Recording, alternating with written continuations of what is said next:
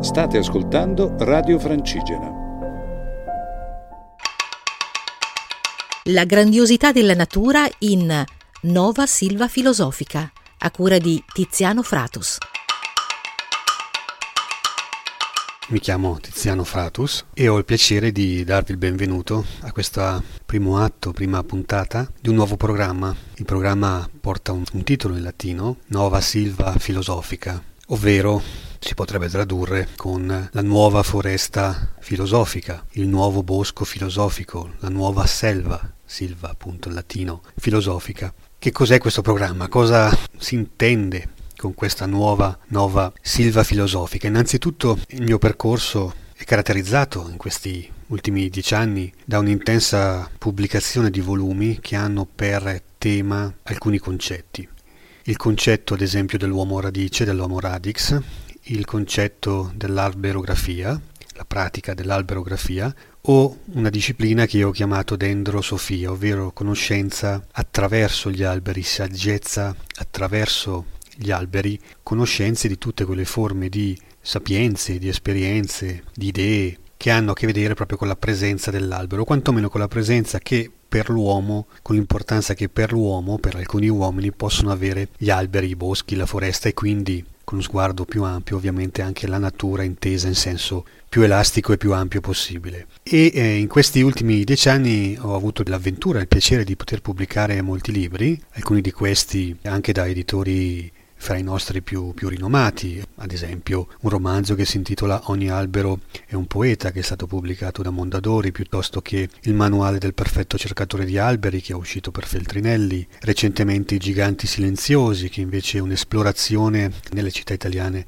in cerca di grandi alberi monumentali appunto i giganti silenziosi e tanti altri che adesso non sto qui a ripetervi. Chi fosse interessato potrà andare comunque a visionare quello che ho fatto fino ad oggi su un sito, il sito si chiama www.homoradix.com H-O-M-O Radix, alla latina. Io uso spesso il latino, come si sarà inteso, sia per il titolo di questo programma che per quello che vi ho appena detto, poiché il mio cognome è latino, Fratus, L'origine di questo cognome non è sicura al 100%, a me piace pensare che derivi da un termine latino che si diceva fractus che indicava il ramo spezzato, quindi come se ci fosse nel DNA in qualche maniera anche di questo nome una forma di destino. Mio padre tra l'altro era un falegname, quindi io sono cresciuto proprio con l'odore del legno nelle narici. Poi a un certo punto, intorno ai miei 30 anni, sono arrivato in un punto del mondo che si chiama California e in questa California ho conosciuto, ho visto, ho incontrato le mie prime sequoie millenarie. È una storia che ho raccontato tante volte, la racconto spesso quando ci sono dei convegni, delle presentazioni, insomma delle occasioni di incontro col pubblico, con le persone e lì all'incontro con, questo, con questi giganti immensi, poi le sequoie che sono sono alberi di una grandezza nel loro ambiente almeno naturale, alberi che hanno 1000 e 2000, 2500 anni, esemplari alti anche 100 e più metri, no? più, il più alto albero del mondo è appunto una sequoia costale alta 115 metri anche se pare che ne abbiano già individuata una alta 119 o 118 qualcosa, mentre i nostri alberi più grandi, più alti, sfiorano i 60, anzi superano di poco i 60 metri, si trovano negli arboreti sperimentali di Reggello in, in Toscana. E quindi davanti a questi giganti, il silenzio immenso che li abita, sono nati delle idee, sono nati delle, dei concetti, uno appunto di questo è il concetto di uomo radice, ovvero il concetto di un uomo che attraversa il paesaggio e cerca di definire delle connessioni, se vogliamo chiamarle spirituali, estetiche, che consenta questa persona, questo uomo, questa donna, di vivere semplicemente meglio l'esistenza che gli è data, che gli è donata e che cerca ovviamente di portare avanti nella massima o nella migliore dignità possibile. La natura può essere ancora oggi, gli alberi all'interno di questo discorso sono molto importanti, un elemento, un ambiente dove poter eh, migliorarsi, dove poter ascoltare tutto ciò che ci unisce a qualcosa di molto più grande della nostra vita e dei nostri problemi, laddove poter andare proprio a pregare senza l'uso, senza il bisogno di usare parole. Questo almeno per me è una grande selva, una grande foresta, un bosco. E questo, questo, piccolo programma che noi iniziamo oggi, a, eh, oggi tra l'altro è la giornata nazionale dell'albero, quindi questa manifestazione che da alcuni anni il Ministeri e il governo italiano ha ripreso a celebrare e che vedrà tantissime manifestazioni, tantissime tantissime iniziative in giro per, per l'Italia e, e in, vari, in varie città, in vari comuni e quindi speriamo di riuscire a dare anche un contributo alla conoscenza di tutto ciò che riguarda l'albero, ma anche e soprattutto il rapporto fra uomo e albero che rimane, almeno nel mio pensiero, un, un fatto molto importante e molto prezioso.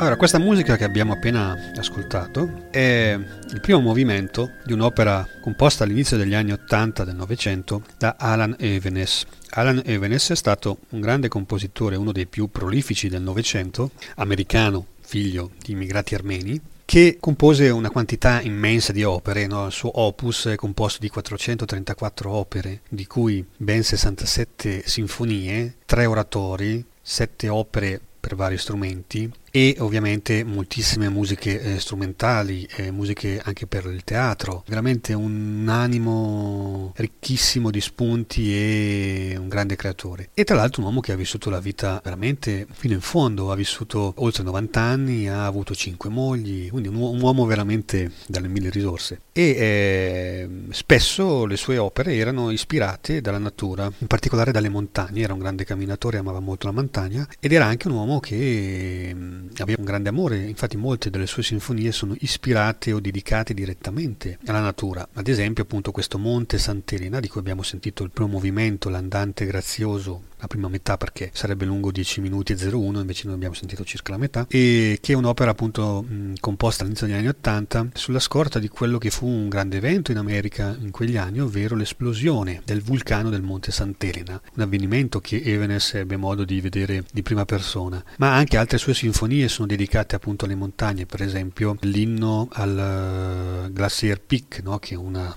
uno dei ghiacciai famosi degli Stati Uniti, piuttosto che la sua sinfonia più celebre Mysterious Mountain, composta all'inizio degli anni 50 e che è stata tante volte realizzata. Queste opere sono state poi anche riprese da Gerhard Schwarz, che le ha dirette per la Royal Liverpool Philharmonic Orchestra, nella versione che avete ascoltato. Ora, Alan Evenes aveva una grande idea delle montagne, infatti lui disse questa frase, le montagne sono dei simboli, come le piramidi sono il tentativo dell'uomo di conoscere Dio. Le montagne sono simboli, luoghi di incontro simbolico tra il mondo mondano e il mondo spirituale. Ed è proprio questo mondo dove noi con questo piccolo programma cercheremo di muoverci. E ho ascoltato spesso Alan Evenes portandomelo al presso durante le mie alberografie, durante queste visite fra i grandi giganti, i grandi alberi o le foreste vetuste che sono presenti non solo in Italia ma anche in altre parti del pianeta. Ad esempio, nei giorni scorsi sono tornato a visitare un luogo a me molto caro, la zona del Biellese e nella zona del Biellese ci sono alcune delle più belle sequoie d'Italia.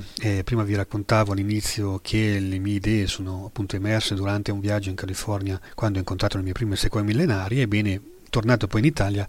sono andato anche alla ricerca di dove si trovino queste grandi conifere importate ovviamente dalla California, dall'Oregon e siamo mm, a metà dell'Ottocento, importate ovviamente per la loro grandezza, per la loro capacità di creare stupore e quindi i nostri giardini storici, oggi storici al tempo erano giardini nuovi, sono stati decorati con queste meravigliose conifere e alcune delle più vecchie d'Italia si trovano appunto in provincia di Biella. Una meravigliosa la si può incontrare lungo la strada del Bottegone, che è una vecchia strada che univa la periferia di Biella con eh, Ronco, che è un paese che si trova proprio intorno a Biella, sulle colline, e poi sopra Biella c'è un paese che si chiama Pollone, dove da metà Ottocento la famiglia Piacenza ha incominciato a decorare, ad arricchire con alberi prevalentemente esotici quello che era una, una collina completamente denudata, eh, il Brick Burcina, e oggi esiste, 160 anni dopo, un parco, una riserva naturale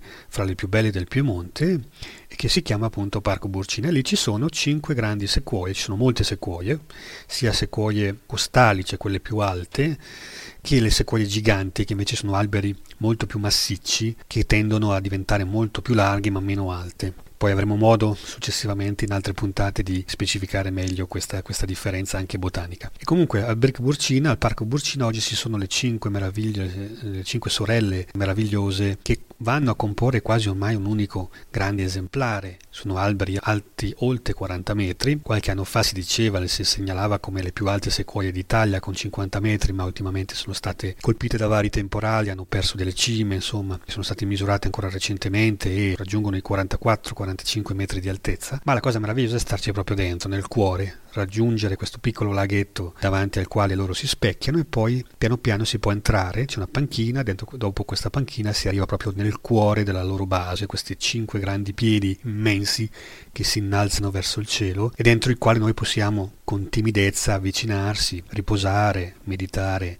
ammirare e contemplarle. Sono appunto fra le nostre più vecchie sequoie e sono state messe a dimora, così recita almeno le coloi che oggi eh, porta avanti eredità della famiglia Piacenza, nel 1248 per celebrare la, la promulgazione dello Statuto Albertino grande carta costituzionale, liberale per il tempo, sulla quale poi tra l'altro si è basato tutta la prima parte almeno della storia dell'Italia unita. E quindi per celebrare quell'evento vennero piantate queste cinque sequoie. Non sono le uniche sequoie del parco Burcina, vi ripetevo, ce ne sono molte altre disposte in vari punti del parco fino alla cima, praticamente un sentiero che in un'ora vi porta alla cima di questo brick è una camminata semplice per, per, chiunque e si incontrano durante il percorso tante sequoie ma soprattutto tanti alberi davvero notevoli alcuni di questi oramai si avvicinano al secolo essendo stati appunto messi a dimora a partire dalla metà dell'Ottocento Con questa visita suggerita si conclude questa prima parte della nostra prima puntata e questo programma si presenterà a voi una volta a settimana. Spero di potervi sentire ancora. Se avrete delle domande o delle osservazioni o qualsiasi